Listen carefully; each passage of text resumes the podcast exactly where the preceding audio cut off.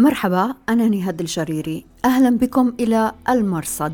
في هذا البرنامج نتابع أخبار العالم المظلم من الجهاديين إلى عالم الإنترنت المعتم والجريمة المنظمة. أهلا بكم في راديو وتلفزيون الآن. بودكاست على راديو الآن.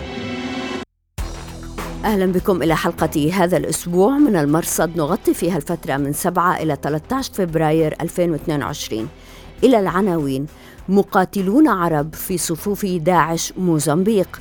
هيئة تحرير الشام تحل كتيبة الشيشاني وتطلق سراح الفرنسي أمسان وضيفة الأسبوع الدكتورة أمنة بن عرب المحاضرة في جامعة صفاقس التونسية. أستاذة الحضارات والعلاقات الدولية والأمن عضو البرلمان التونسي سابقا. تحدثنا عن الجهاديين التونسيين العائدين وبإمكانكم الرجوع إلى نص هذه الحلقة في أخبار الآن دوت نت. بودكاست على راديو الآن. نقل موقع أفريكا نيوز الإخباري شهادات من داعشيين اعتقلتهم القوات الإفريقية التي تدعم القوات الموزمبيقية في إقليم كابو دلغادو شمالا. ظهر داعش رسميا في موزمبيق في 2019 ضمن ما يسمى ولاية وسط إفريقيا لكن الجماعة التي والت داعش موجودة قبل ذلك بعشر سنوات تقريباً. لكن منذ 2017 والجماعة تهاجم إقليم كابو دلغادو الغني بالغاز الطبيعي ما تسبب في قتل حوالي 4000 شخص وتشريد 800 ألف آخرين وتعطيل مشاريع الاستثمار في المنطقة. أهم ما جاء في هذه الشهادات هو أنه يوجد عرب بين عناصر هذه الجماعة يتحدثون السواحلية. حتى الآن لا نعرف الكثير عن جماعة شباب موزمبيق ولا حتى عن طبيعة الارتباط بتنظيم داعش شرقي المنشأ في العراق وسوريا.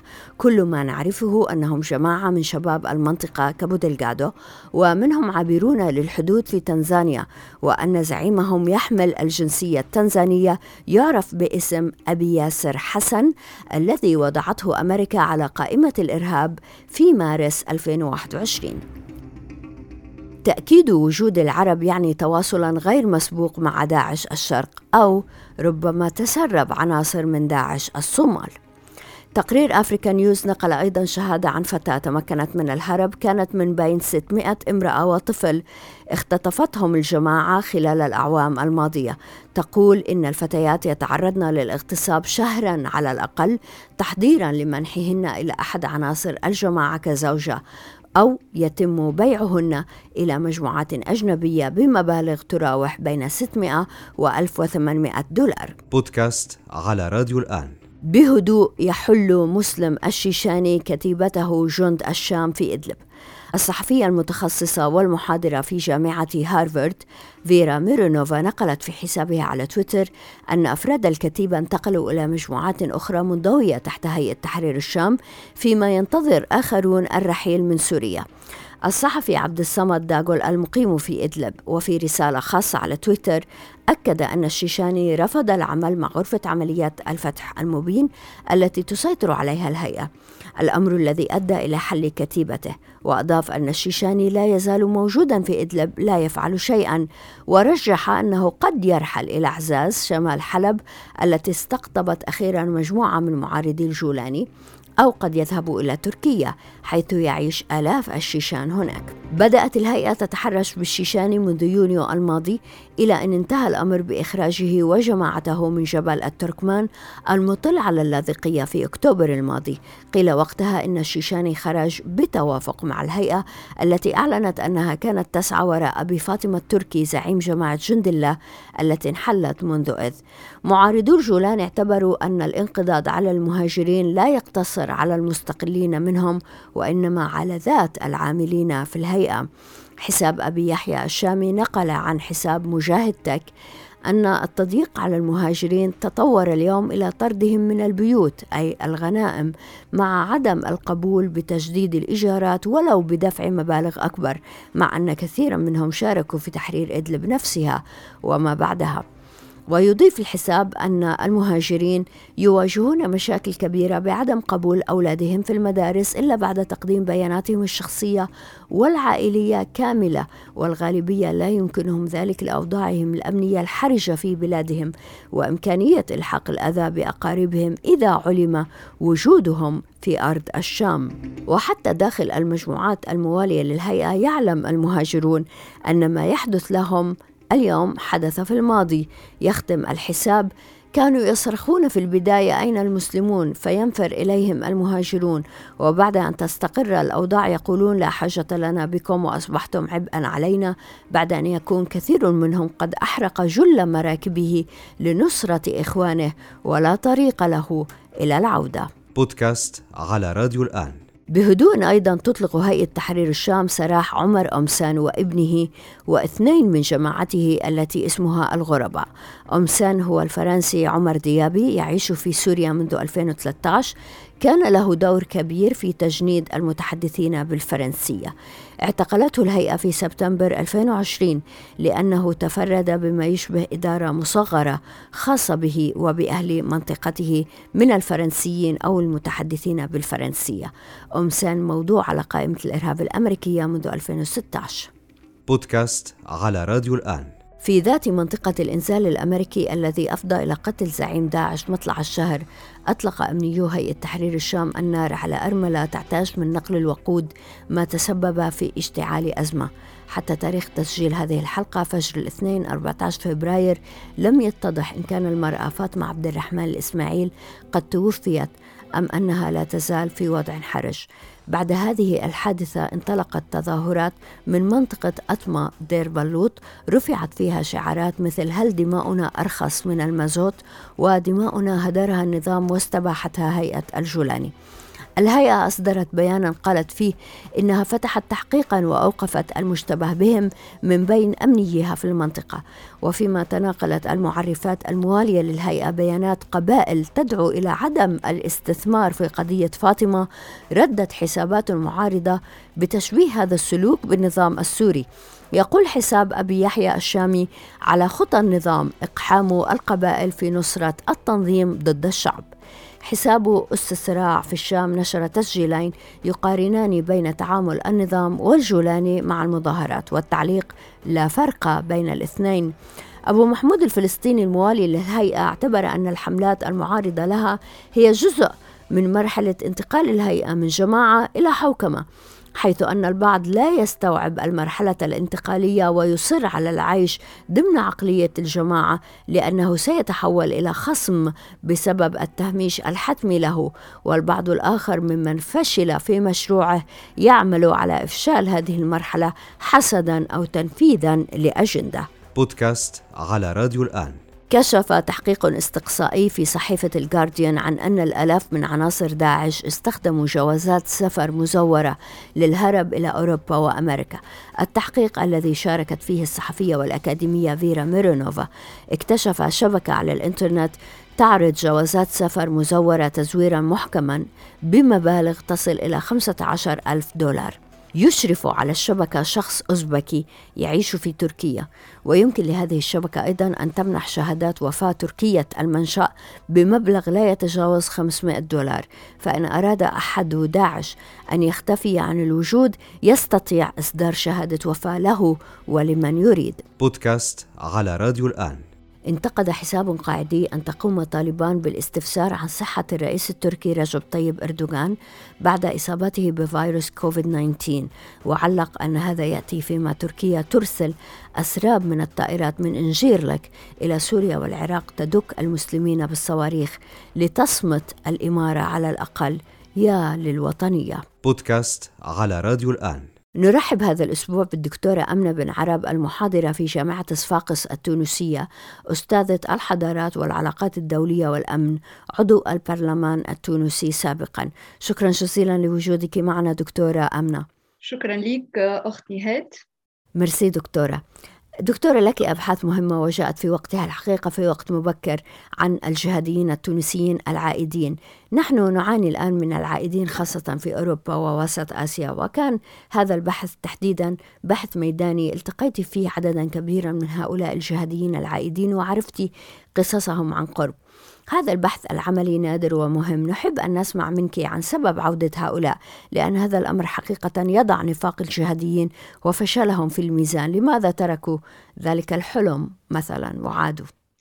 بالفعل الدراسة التي قمنا بها بعنوان مخاطر عودة المقاتلين التونسيين الأجانب من بؤر التوتر انبنت على آه، بحث ميداني آه، ضم مقابلات ل 82 إرهابيا و16 محادثة جماعية مع عدد من المساجين تمكنا من خلالها من الحصول على معطيات إحصائية واستنتاجات حول آه، المسارات الحياتية لهؤلاء المسيجين ورؤيتهم لمجموعة من القضايا مثل النظرة للوطن العلاقة مع المجتمع النظرة للمرأة وغيرها.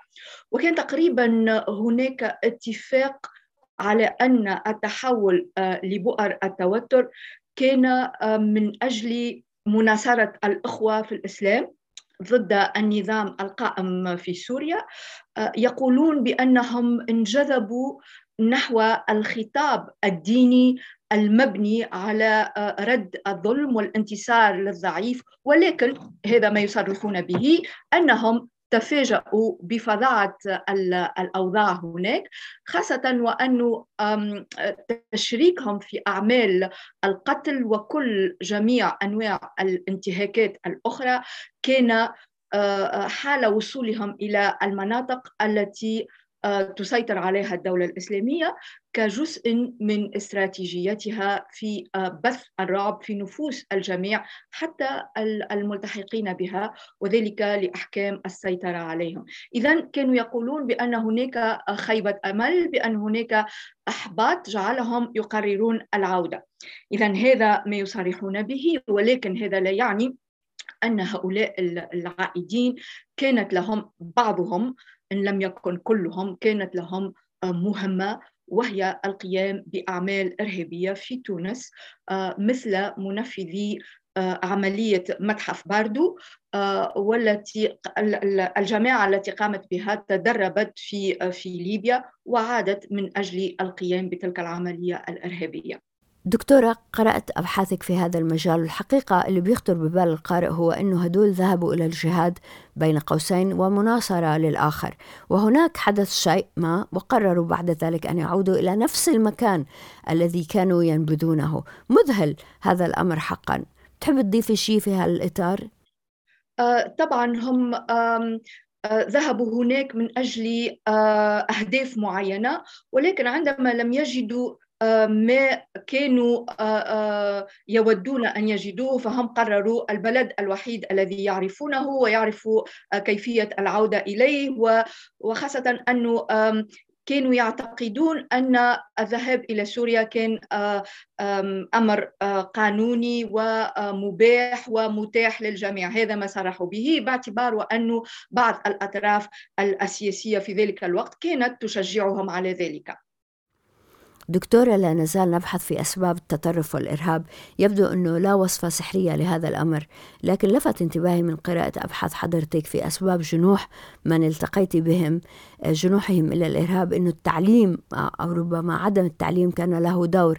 كيف دكتورة؟ خاصة لما بنسمع عن قيادات في داعش والقاعدة نالوا شهادات عليا.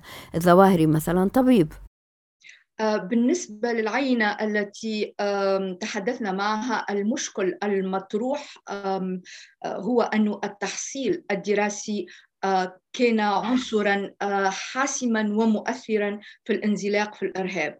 فمحدودية المستوى الدراسي كعنصر متكرر يدل على أن استراتيجية التأثير والاستقطاب كانت مدروسة. وموجهة لفئة يسهل احتوائها وتطويعها. آه، سأعطيك آه، بعض الأرقام. فبالنسبة للعينة التي تحدثنا معها أكثر من 87% من الإرهابيين المستجوبين هم من أنصاف المتعلمين. بمعنى أنهم لم يصلوا إلى مستوى التعليم الجامعي وانقطعوا مبكرا عن التعليم في التعليم الابتدائي أو الثانوي وكانوا آه، الأسباب التي ذكروها هي الفشل آه، اعتقادهم بعدم جدوى الدراسة وكذلك عجز العائلة عن توفير مستلزمات الدراسة.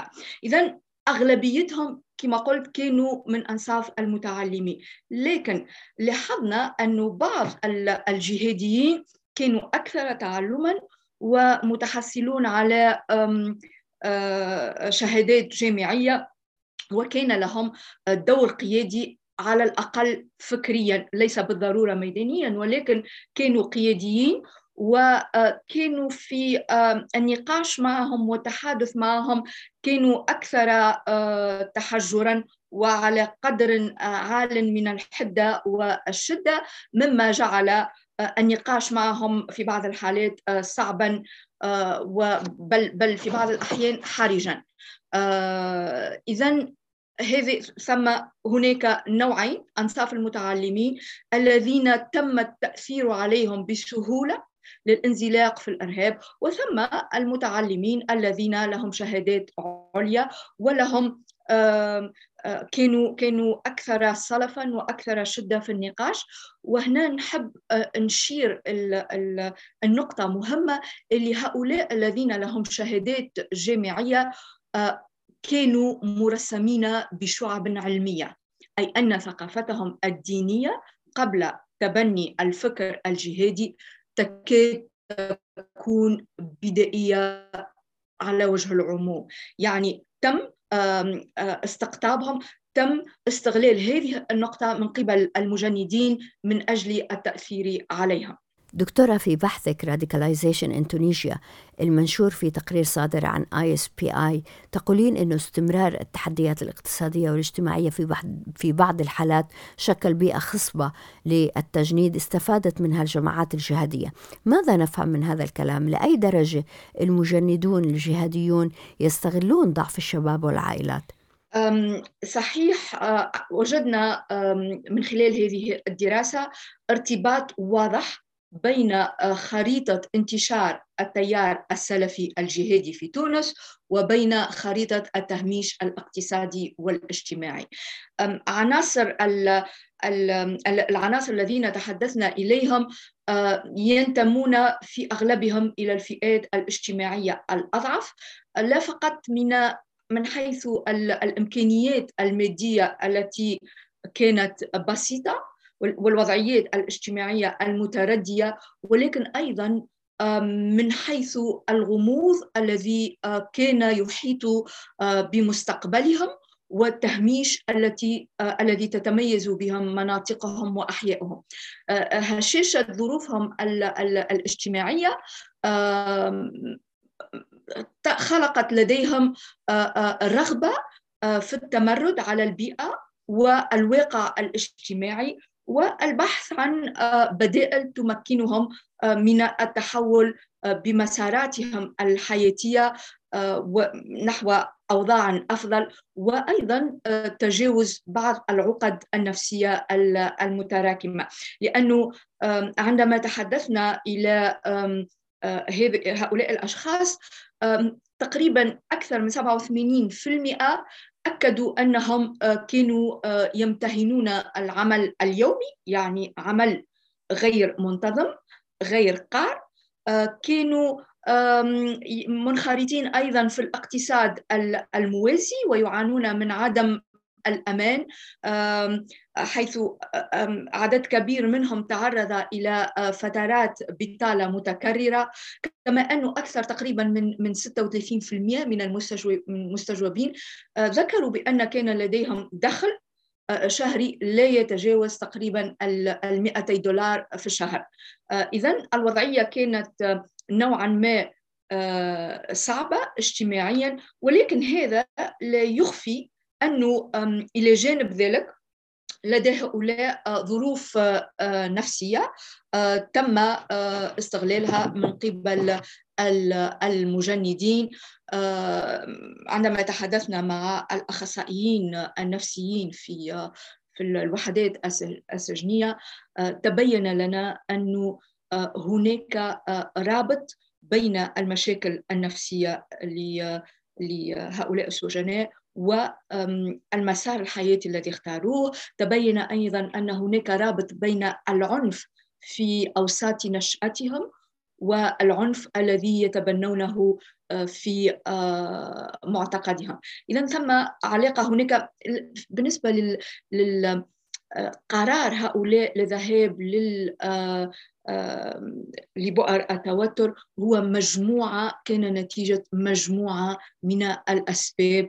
طبعا التعليم طبعا الظروف الاجتماعية والاقتصادية آه، لعائلاتهم وللبلاد ككل. وكذلك بعض المشاكل النفسية التي ولدتها ظروف عائلية واجتماعية معينة.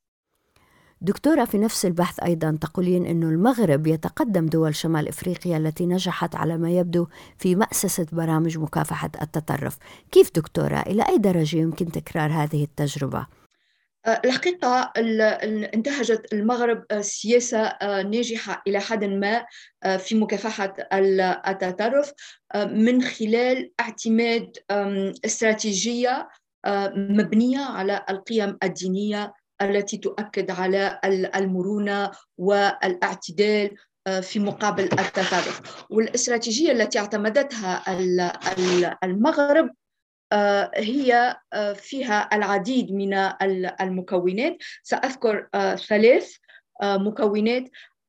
اولا كان هناك إعادة لتنظيم المؤسسات الدينية وتأثيرها. مثلا تم اعتماد قائمة رسمية للأئمة حوالي خمسين ألف إمام.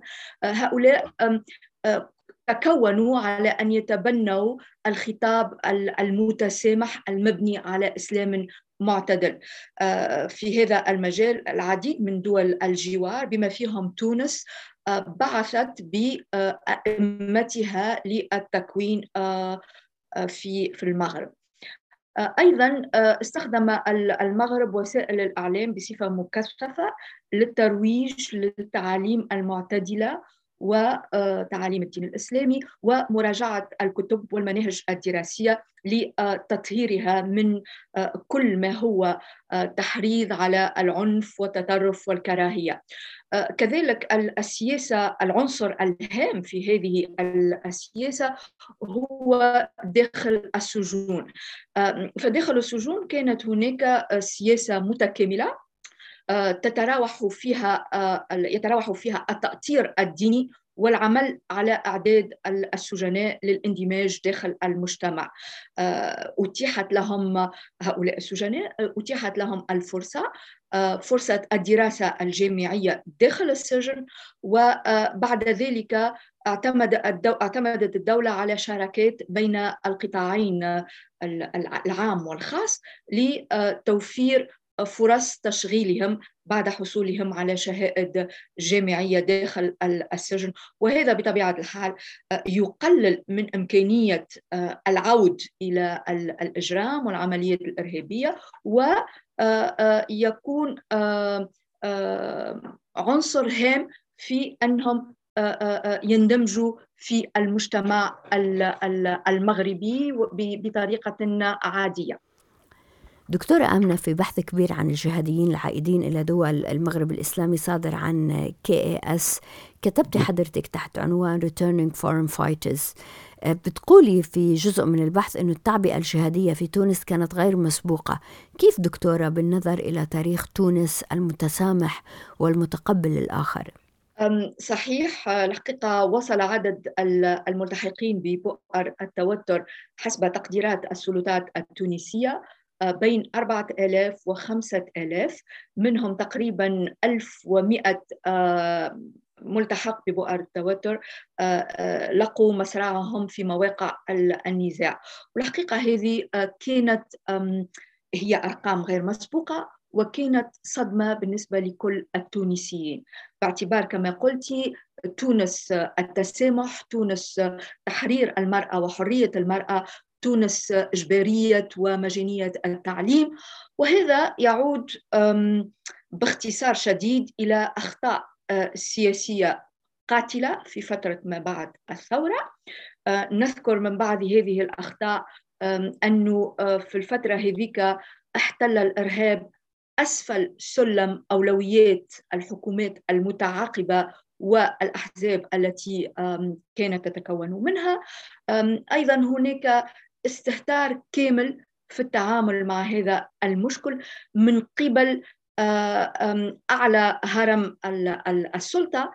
آه، في ذلك الوقت الرئيس المؤقت آه، استضاف عدد من المشائخ والدعاة الذين أعلنوا من مصر في مؤتمر موقف علماء الأمة من القضية السورية إلى وجوب الجهاد. لنصرة سوريا بالنفس والمال والسلاح وكذلك السلطات التونسية في, في ذلك الوقت سمحت لهؤلاء الدعاة بالتوجه آه، للشباب في المساجد ودعوتهم للجهاد ومناصرة أخوتهم في في سوريا. أيضا سياسيين كانوا يقولون بأن هؤلاء الجهاديين كانوا يذكرونهم بشبابهم يعني هذا كان ثم تحريض مباشر وغير مباشر على أن الشباب التونسي يلتحق ببؤر التوتر وخاصة ليبيا وسوريا. كذلك من الأخطاء التي قامت بها السلطات في فترة ما بعد الثورة هي ضرب معنويات الجهاز الأمني وإضعاف جهاز أمن الدولة. هذا كان من القرارات الأولى التي تم أخذها وكانت وكان خطأ فادحا لأنه أثر على العملية الاستخباراتية. أيضا في مباشرة بعد الانتفاضة بعد هذه الثورة تمت عملية عفو تشريعي عام لكل المساجين بغض النظر على خطورة جرائمهم بما فيهم الإرهابيين الذين كانوا في السجون قبل 2011 يعني كانت ثم أخطاء كبيرة. أيضا ال ال ال الأحزاب التي تولت السلطة بعد 2011 أتت بوعود كبيرة وكان كل الشباب لديه انتظارات كبيرة وغير واقعية وبطبيعة الحال هؤلاء لم تكن لهم الإمكانية لتحقيق هذه الوعود ولم تكن لهم الكفاءة اللازمة لتحقيق هذه الوعود مما أدى إلى خيبة أمل كبيرة لدى الشباب التونسي.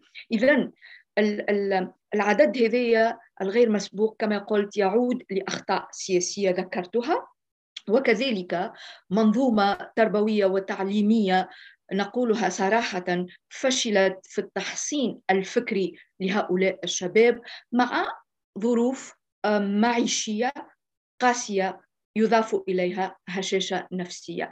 كل هذه الظروف مجتمعة أدت إلى هذا العدد المهول والغير مسبوق. دكتورة أمنة ما أكثر ما أثار دهشتك وأنت تلتقين بالجهاديين وأسرهم؟ شيء قد لا نجده فيما تكتبين لأنه قد لا يصنف تحت أي عنوان. الحقيقة التجربة برمتها كانت استفاقة wake up call آه، للنخبة بصفة عامة. من عن طريق هذه التجربة اكتشفنا عمق المجتمع التونسي ومشاكله استشراء العنف بساطة في التفكير الفقر وغيرها. أيضا من من الأشياء التي اندهشت لها هو أن الجهاديين الذكور كانوا يتلقون دعما غير مشروط من قبل عائلاتهم. في حين أنه الجهاديات النساء الذين اللواتي حاولنا الالتحاق ببؤر التوتر أو اللواتي التحقنا آه، ببؤر التوتر فوجئوا برفض كبير من قبل أسرهم ومن قبل المجتمع. أيضا من الأشياء التي أدهشتني نوعا ما هو أنه في فريق البحث كنت المرأة الوحيدة وكنت أنتظر رفضهم التحاور آه، معي باعتبار آه، موقفهم من المرأة بصفة عامة وهو موقف آه، محافظ ومتشدد. بالنسبة لهم المكان الطبيعي للمرأة هو في البيت مكانها إنجاب الجيل الجديد من المجاهدين وغير ذلك. ولكن كانت لدي خشية من ردة الفعل ومدى تأثير ذلك على الدراسة. ولكن العكس هو الذي حصل. إذ كانوا آه، متعاونين للغاية في الإجابة عن الأسئلة والإدلاء بكل المعطيات المطلوبة. مما يبين حسب رأيي التذبذب الذي يميزهم. وسياسة الكيل بمكيالين الذي لمس التي لمسناها في العديد من مواقفهم وأفكارهم مما يدل على هشاشة فكرية وعاطفية ميزت أغلبهم. الدكتورة أمنة بن عرب شكرا جزيلا دكتورة لوجودك معنا. شكرا لك نهاد شكرا. وشكرا جزيلا لوجودكم معنا في راديو وتلفزيون الآن أنا نهاد الجريري مع السلامة بودكاست على راديو الآن